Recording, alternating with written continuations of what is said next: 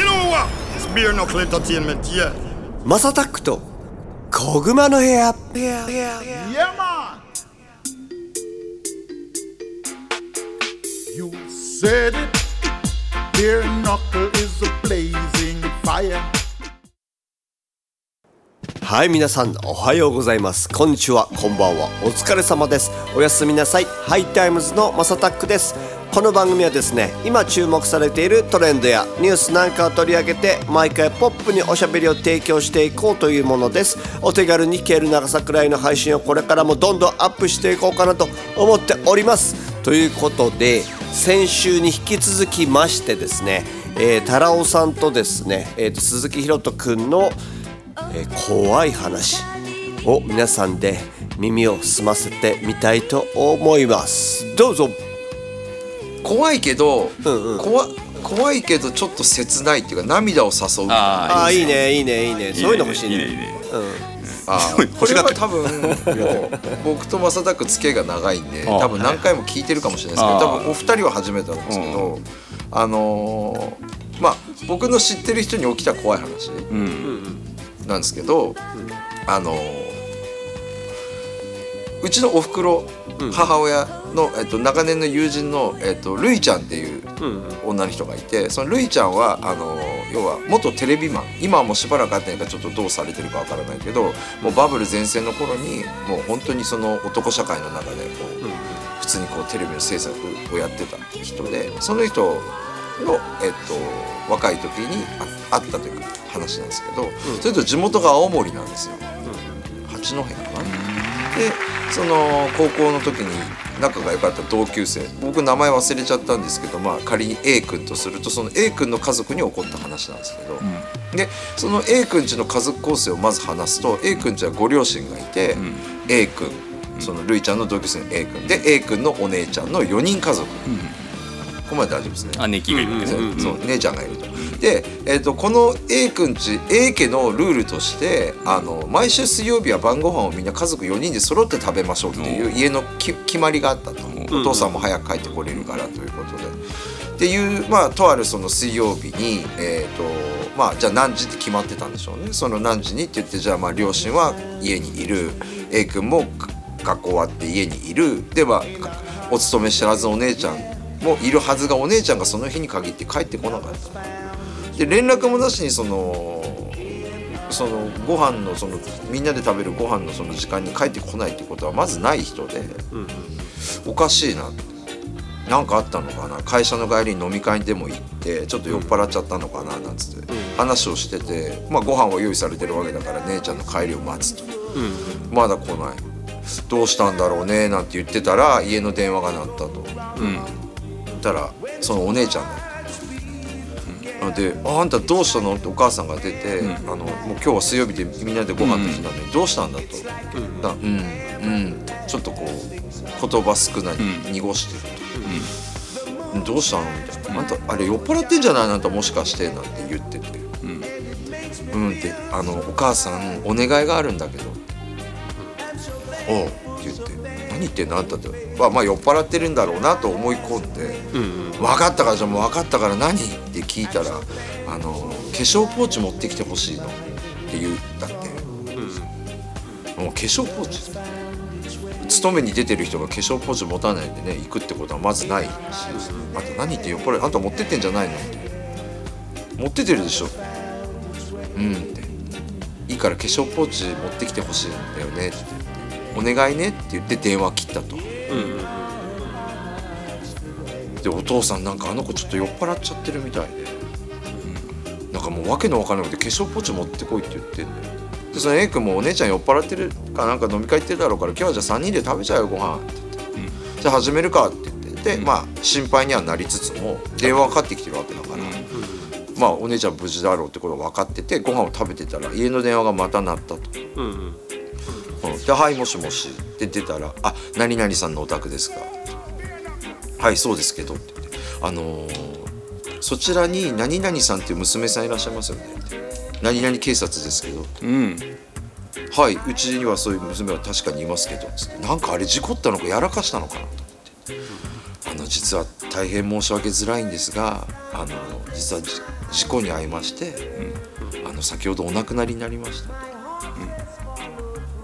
なのであのちょっと遺体の確認に来てほしいんですがっていう話だいやちょっと待ってください、何時ぐらいでこうでこうでって言って何時何時ぐらいにって聞いた時間よりも本当にそのお姉ちゃんから電話かかってきた時間ってその後なんだって。だからちょっと待ってください。さっき何時に確かにうちの娘から電話かかってきてるんですよここにって。でそんなわけないじゃないですか。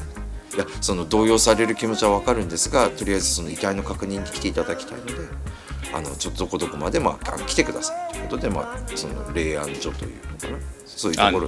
ね。そう警察の警察のそうそうそう、遺体を安置してるところ確認する場所。で行って、まあ行ったら普通にそのちょっとこうおかしいなと思ったんだけどあの全身にカバーがかけてあった。と、普通多分亡くなった人って顔にこうなんか布みたいのがこうかけてあってだと思うんだけど全身にカバーかけてあって警察の人もちょっとその遺体を確認する時にちょっと渋ると。でなんでだろうと。で足の方からこう上げてって見てください。そしたら家から出てったまんまの状態だからこれは間違いなくそうだっていうことでもお母さんは泣き崩れてしまって、ってなって。ですごくあのあれなんですけどっつって全部バッて開けてみたらあのそのお姉さん顔がぐちゃぐちゃで死んでた、でその証明書とあのちょっと道から出てきたその大型トラックの不注意で追突されて顔面がぐちゃぐちゃ死んでたから死んだ後にお母さんには綺麗な死に顔を見せたいってことで化粧ポチを持ってきてくれってその亡くなったお姉ちゃんから連絡があったんじゃないかっていう話なんだけど。わ世にも奇妙な物語みたいなねちょっと怖いんだけどちょっとなんかそういうとね。泣けるね世にちょっと。も奇妙世にも奇妙あでもなんかそういうのってね。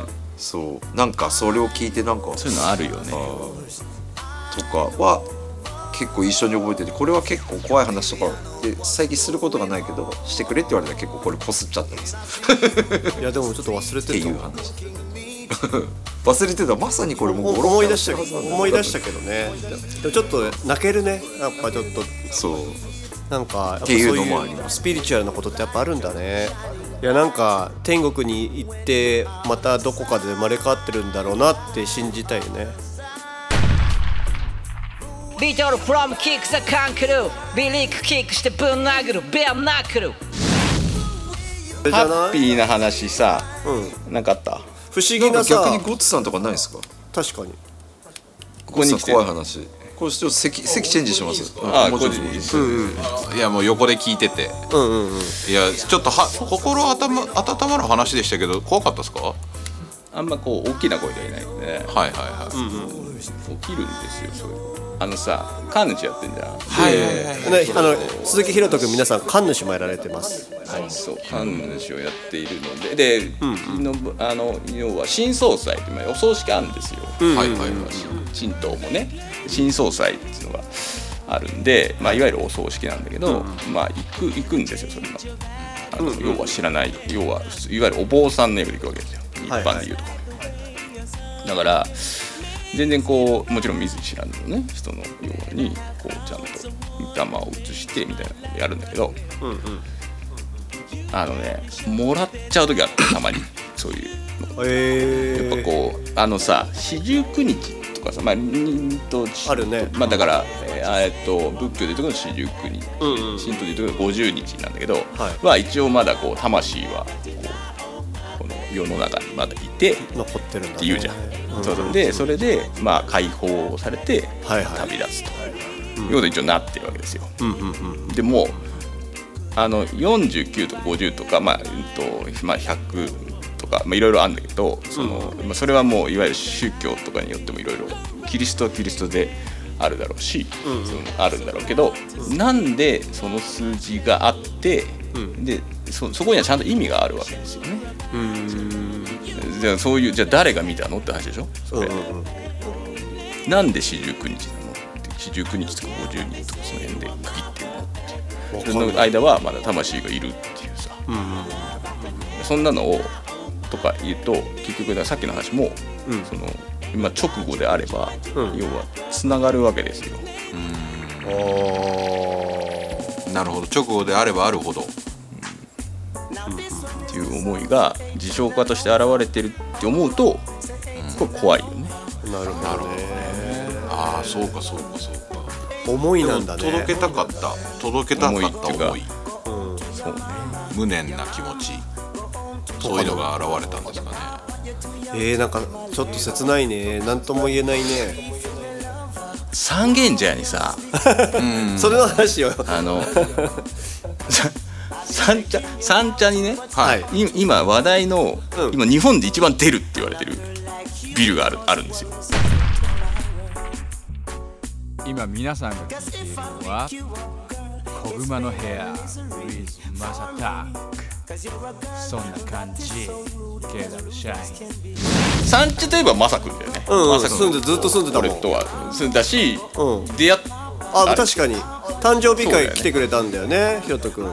あれが出会いだったね多分ちゃんと話したのその時が一番最初かなまあいいやそれでねそいやまさにだからあそこの、うんあそこ、えっと、世田谷通りから246に入る時三角地帯あるんですよ、はいはいはいあれのそそうそうそうそれの要は右側ってさずっとふ古いビルあの要は1階がえっとちょっとふあの一帯ちょっと古いじゃはいはいはいはいはい。んわかる？あの、要はこっちが要は逆サイがキャロットタワーで、その反対側ね、反対側の一帯実は再開発されてないのよ。あの三角ああれでしょ？ガチャガチャしてるとこでしょ？エリア。円山学寸とかうんうんうんエリアのとこあるじゃん。あそこちょっと古いじゃんビルが。固まってんじゃん、古い古いでさあそこでねそこもまあいわくつきで要するにあっちの組の人だからまあ自あの要はビルを買い取りにね来るんだけど、来ると、その後になぜか死んじゃう。それでまた別の組の組合の人たちが来ると、また事故で亡くなっちゃうみたいなこと続いてるようなビルだったんだって。ででそそれでそのサンジャのポルターガイスト多分検索と今それ映画でも出てるんで今今年かな。三茶のポルターガイストね。ポルターガイストっていうのがあるんだけどでそこにねそこのビルの4階ダンススタジオがあってスタジオって出るじゃん。なんかその、来るじゃん。よく言うでそこにそう。それねどういう風に出るかっていうと、まあ、白い手を想像して白い手がまんま見えんの。ほう。でんなわけないじゃんっつって行くじゃんみんな。でもうほんとそういうの信じてないみたいな人連れてくと大体夜に普通に出るんだって。でそれも要はえっとテレビテレビでねあの要はカメラで撮れてるわけよ。そのだから多分検索で出てくるけどその白い手が。取れちゃうんだ。でそこが今誰でも見れるっつって言っててそこ。夜中に出てくるとでまあえっと裸の男の子が立ってるのとかもで映ってるのよ。マジで？めでなで何でねでねじゃあこれでねじゃあな何なんでそういうことが起きるのかうんうんっていうと、うん大体そういうとこってさ大体の私立スポット全部そうなんだけど、まあ、大体井戸をね塞いでんのよ。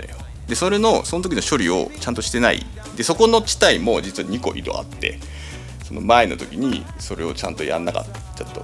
ふ要はうまくちゃんとなんつうのい井戸じ井戸じまいっていうのをやんなきゃいけないんだけどそれをやらないままへ工事に入っちゃったってー水のあの井戸でしょ？井戸ってそうそうそう。井戸井戸井戸。へえ来るんですよ。ちゃんとお祓いとかしてとかってこと？そう。で今は、でうん。でもそんなんであれだからみんな他のテナントはみんなお祓いをやってるらしいよ本当に。ああだからそうしたら大丈夫なんだ。こ怖いい。やだいまあ気の持ちようだと思うけど。いやでもちょっとそう言われてみるとい生きづらくなっちゃうね。あそこでもさなんかちょっと謎じゃない？あのい一体。まあ確かにドヨンとはしてちょっとねしてるよね、うんうん空気がね。ちょっと裏路地入って細い道とか入れるでしょ、うんうんうん。何があったんだろうって感じはする。だよね。へえ。そういう今そこが一番一番日本で一番出るっていう。あの辺であんまベロベロになってる場合じゃないね。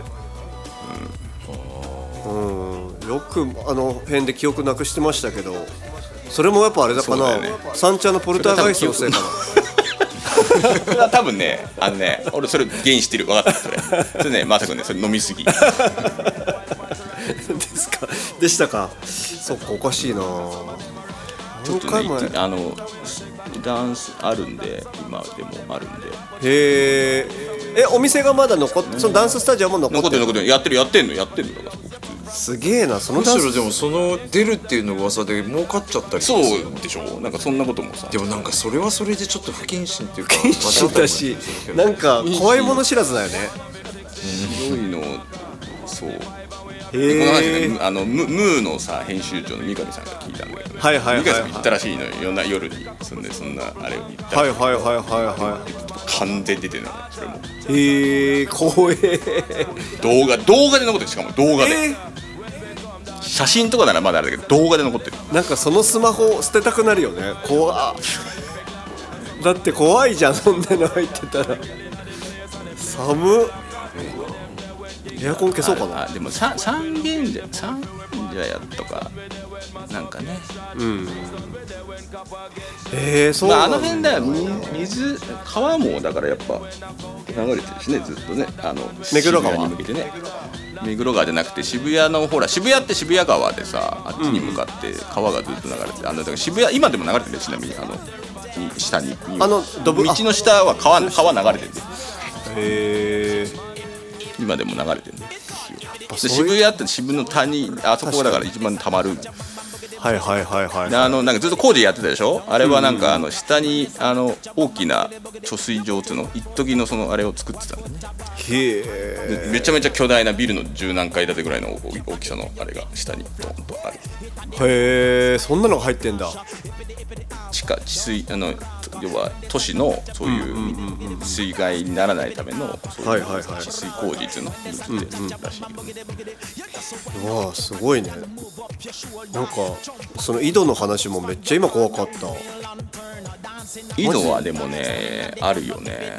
あるんだますよそりゃなんででもさ井戸からそういうなんなんか成仏できない例、まあ水場ってそもそもそもそもたまるんだよねやっぱね。あそういうこと、まあ、確かになんかよく昔言われてたのがさ柳の木がある川の近くに幽霊が出ますとかっていう話ってなんか有名じゃない？あそうそうそうそうそう。昔々話で。やっぱそれは本当なんだねあそれはね多分ね江戸江戸に入ってからその話になるんだけどね。あの人日本人の死生観要はお葬式についてもずっと学んその授業でね大学の授業で学んでた、そのえっとあれってさお葬式の要は死生観って日本人もどんどん変わってて、今の人ってなんか家族葬とかさ、なんかちょっとこうすごい個人、まあ、個人だけ、もうもう本当身内だけでやります、で後日お別れの会みたいのが割と主流でまあ普通の家は本当に家族葬みたいなコロナになって余計そうなったんだけど昭和の初期の頃って、まあ、大々的にこう大きいお葬式を挙げるみたいのが確かにね。そう流行ってたわけですよ、でそれがどんどん遡っていくともう要は江戸とかになってくると要は、えっと絵巻の中で幽霊とか出てくるようなシーンがやっぱあって、そのその村の中というのって大体こう女性じゃん描かれてるのって。確かにあのね髪の毛がブワーってなってるね。うん。はいはいはいはい。子供が産めないでそういうこと無念というか。あとまあ昔はあの子供が生まれてもほら10人生まれても1人2人であとみんな病気で死んじゃうとか。ああそうだよねそうああだね。ったわけじゃない環境的にそういうねののそうそうそうそういう。なんか俺その霊感とか全くないから分かんないんだけど、お化けって基本的にはだからそのちょっとこう不幸な人が出てきやる。そうそうそうこう。っていうか、えっと、この世に未練未練がある人。が出てくる、出てきちゃう場合が多い。なんかその一般的なイメージってお化けってちょっとなんか濡れてて、ちょっとこう幸薄そうな、裏それこそあの裏飯屋みたいのを地で言ってるみたいなイメージがあるじゃん、それはね多分ドリフがなんかあー。いいイメージだねドリフのね。なんか夜中とかに例えば枕元とかにめっちゃセクシーな女の人とか出てきてくれたら、俺全然ウェルカムだなとか思っててまあそれはみんなウェルカムでしょそんな。それで一個思い出したけど、ここのさスタジオにできる前にさ、ここ水没一回してんのその前のスタジオに撮った時にうんうん。トイレにずっといたのよ。え？で俺夜さ、うんうん作業してているわけよ。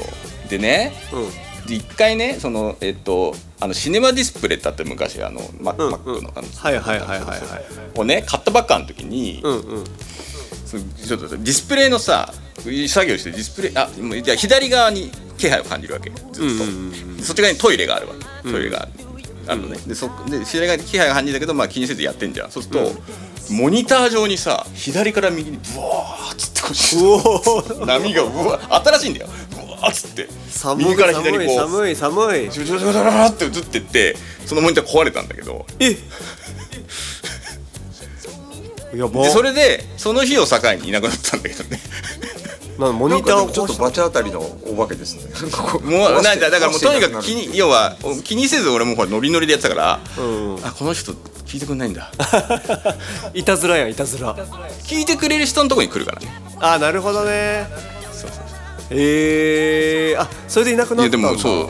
それでいなくなってモニター1個壊れましたよでそれであのもちろん買ったばっかだったんで。高くついたね。そうあとまあほ保険あなんつうの？あれ持ってってはいはいはい。保証期間内だったんでもちろん交換してもらったんであよかったね。お化けが壊したと言えないしね。幽霊です。そうそう。言ったけどね。ちょっとなんか。そうだねちょちょっとこの人気大丈夫か感じてとか気配を感じてへえもうだ大丈夫なの？そんなことはそこのスタジオは大丈夫そういやだからその後に、じゃあ結局それはそれでそれもだいぶ前の話ですよもう何年も前の話で,、でその後に、ここ3回水没してるからね。そうかじゃあまだ残ってたん。じゃないいや多分そうかもしれないね。そうだよね。